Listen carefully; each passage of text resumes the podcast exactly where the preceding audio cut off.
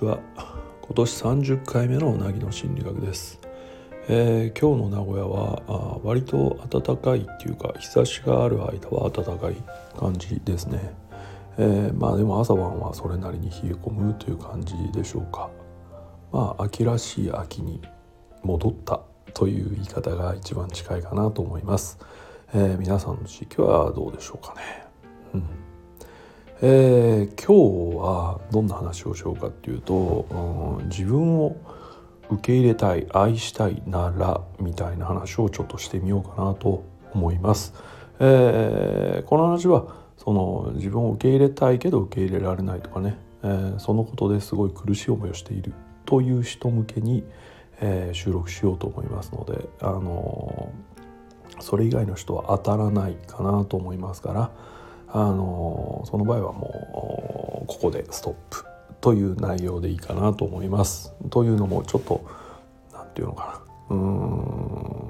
な、特定の事象にしか当てはまらないことをちょっといくつか言うからですね。そんな感じで聞いていただければと思います。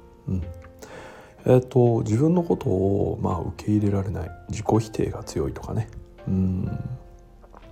そういうことでどうしても自分のやることなすこと否定してしまう、自信を失ってしまう、攻撃してしまう、みたいなことがあると思うんですけど、こういった状況において何を一番最初に、していけばいいかみたいな話をしたいんですね。で、したいことはですね、自己理解を深めるということです。何度もここでも繰り返し言ってることですよね。自己理解が大事ですよという話は何度も言ってきたと思うんですけど、今回もですね、自己理解を深めるということをしたらどうかという提案になります。考えてみるとですね、例えば、誰かを思い出してほしいんですけど、例えば自分の苦手な人、嫌いな人と一緒にいるの結構しんどいですよね。どうしても嫌なとこが気になっちゃったりとか、そもそも一緒にいるのが辛いのにいるからものすごいストレスを感じるとか、なんか我慢しなくちゃいけない、装わなきゃいけないみたいなことになりますよね。だからできれば、そういう相手とは関わらないとか、距離を取って、付き合っていく、あるいは関係を断っていくみたいなことを選ぶ方多いと思うんですよね。じゃあこれをですね、自分に置き換えて考えてみると、自分が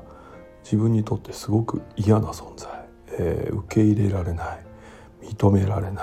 い、嫌いな部分がたくさんあるみたいなことだと、人はどうなっていくかというとですね、さっき他人の例を挙げていったように、距離を取るといっても距離は取れませんよね。自分なのでね。でも嫌な自分と一緒にいることでストレスはすごい感じますよね。あと嫌な自分だからこそ装わなくちゃいけなくなりますよね。こんな自分を外に出すわけにはいかないということで、ひどく装う、強く装うみたいなことも起こすと思うんですよ。そうなるともうとてもエネルギーがいる、日々自分と離れることができない以上、嫌な自分と一緒にいるってものすごいストレスだし、もう嫌になってくるわけですよ。装い続けるのもしんどいしね。こうなるとですね、人間ってやっぱりちょっとどこか感情とか神経を鈍感にしていくという、自己防衛作用みたいなのが働くこともあると思うんですけど、要は何も感じなくなっていくという道を選択をせざるを得ないということもあるかもしれないんですよね。だからもう自分のこともよくわからない、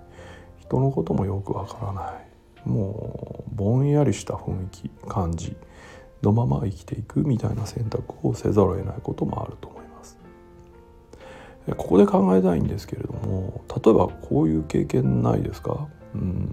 苦手だなと思ってたとか、ちょっととっつきにくいなあの人と思ってたとか、いつも不機嫌だよなと思っていたその人が、実はこういう理由でそうなっていたとか、実は裏ですごい苦労していて、愛想よく振る舞うなんていう余裕もなかったとか、実はこういう努力をしていてその過程だったから、そんな雰囲気になってしまったみたいな話を聞くとですね、ちょっと親密感増すところがある場合もあると思うんですよ。そういう人だったのかとかね、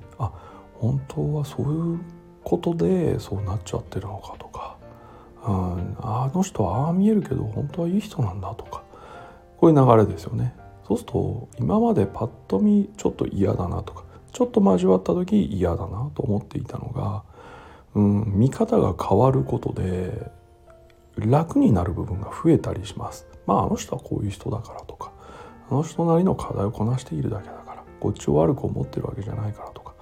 いろんな理由でですね、ストレスが今までよりは下がっていきますよね。要するに受け入れる余地が生まれるっていうことです。そうすると楽になるわけですよ。じゃあこれを自分に当てはめて考えてみると、自分はダメだからとか、自分はもう全然自信なんか持てないんだとか、自分のやることなすこといけないことなんだみたいなね、こう思ってたものをより自分を知るということをした結果、実は自分のこの傾向はこういう理由からそうなってただけなので、自分の責任じゃなかったんだとかね、実はこういう自分の傾向をこういうふうに表現し直すだけでとても理解者が増えるんだとか、あるいは実は自分のこういう傾向ってみんな同様に持っている傾向だったんだとか、こんな風に、自分の今まで嫌っていた自分のことをですね、一歩踏み込んで分かるようになると、さっき他人で説明したようにですね、ちょっと一緒にいるストレスが減るんですよ。要するに受け入れる余地が出てくるわけですよね。これは今までよりは断然日常生活が楽になることにつながっていくと思います。だって大いなる誤解でそう思っていただけだって分かったわけだからですよね。じゃあなんでそもそも大いなる誤解をしてきたのかっていうと、たまたまこれは自分の周りに理解者がいなかったからというのがほとんどです。これは心理学的ないろんな調査で分かっていることなんですよ。たまたま自分のその傾向に合わないから変えろと言ってきたり、その傾向が気に入らないから黙ってろと言っていたり、自分の言うことを聞いてろって言われる人ばかりに囲まれていた結果、自分はダメなんだという理解になったというだけです。でもね、世の中にはいろんな見方が存在しているし、そもそもその研究もいろいろ進んでいましてね、自分の理解の方法って本当に違う角度からできるようになってきているんですよ。だからこれ試さない手はないと思うんですよね。だからこそ自分をどうしても受け入れられない時は自己理解なんです。自分を見ないんじゃなくて、逆に自分を見るという作業ですね。で、これしんどいじゃないですか。これも繰り返して言ってきたけど、嫌なものを見るのはしんどいわけです。それを受け入れたくなんてないわけです。だから、そういう負荷の高い作業だからこそ、誰かの手を借りるわけですよ。一緒に見るっていう作業に切り替えちゃいます。これはですね、随分楽になります。もちろん、一緒に見る人を信頼できるならばという話ですから、誰でもいいというわけじゃないんだけど、そういう割と信頼できる、この人の見方ってバランスいいよねっていう人と自分を知るという、そういう冒険に出るみたいなイメージですかね。これを繰り返している人たちが、例えば少なくとも僕のところでそれを繰り返している人たちは徐々に楽になっていっていると思いますし、そう見えます。本人もそう感じていると教えてくれます。もちろんこれがうまくいっていない人もいるんですね。すごい抵抗感がある人が一部います。だから一緒に見てても否定する、そうじゃない、いやそうだみたいな思い込みが大部分を占めちゃうとかね、あるいは見てもよくわからないという感覚に陥る人たちは、うまくいってませんので、今のところはそういう楽になるという感覚までは到達してはいませんが、それぐらいなんていうのかな、縛りが強くなっちゃってるっていうかね、固定観念みたいなのが強くならざるを得ない環境で生きてきたんだという見方ができるから、これは時間をかけてやるしかないんですけどね。何にせよ自己理解が深まれば深まるほど嫌いが深まるっていうことはあまり起きたことはないんじゃないかなと思いますし、研究上もそうなっているんですよ。なので嫌いという思い込みが深まるから、嫌いという証拠探しばかりしてしまってますます嫌いになってるだけです。ここをフラットに見ていこうという試み、自己理解の試みは本当に自分を受け入れるためには必須事項かなと、そう思いますのでね、どうしてもそのことで苦しんでいるなら一度試されてはどうかなというのが今日の話です。繰り返しますが、その傾向はあるけど苦しむまではいってないとか、なんとかやれているというならおすすめはしませんので、別に、そういう人はこれは自分とは関係ない話と取っていただければいいかなと思います。受け入れたいのに受け入れられなくて苦しんでいる、この場合のお話を今日はさせてもらいましたということで、合う合わないは心理学の捉え方にはいろいろありますのでね、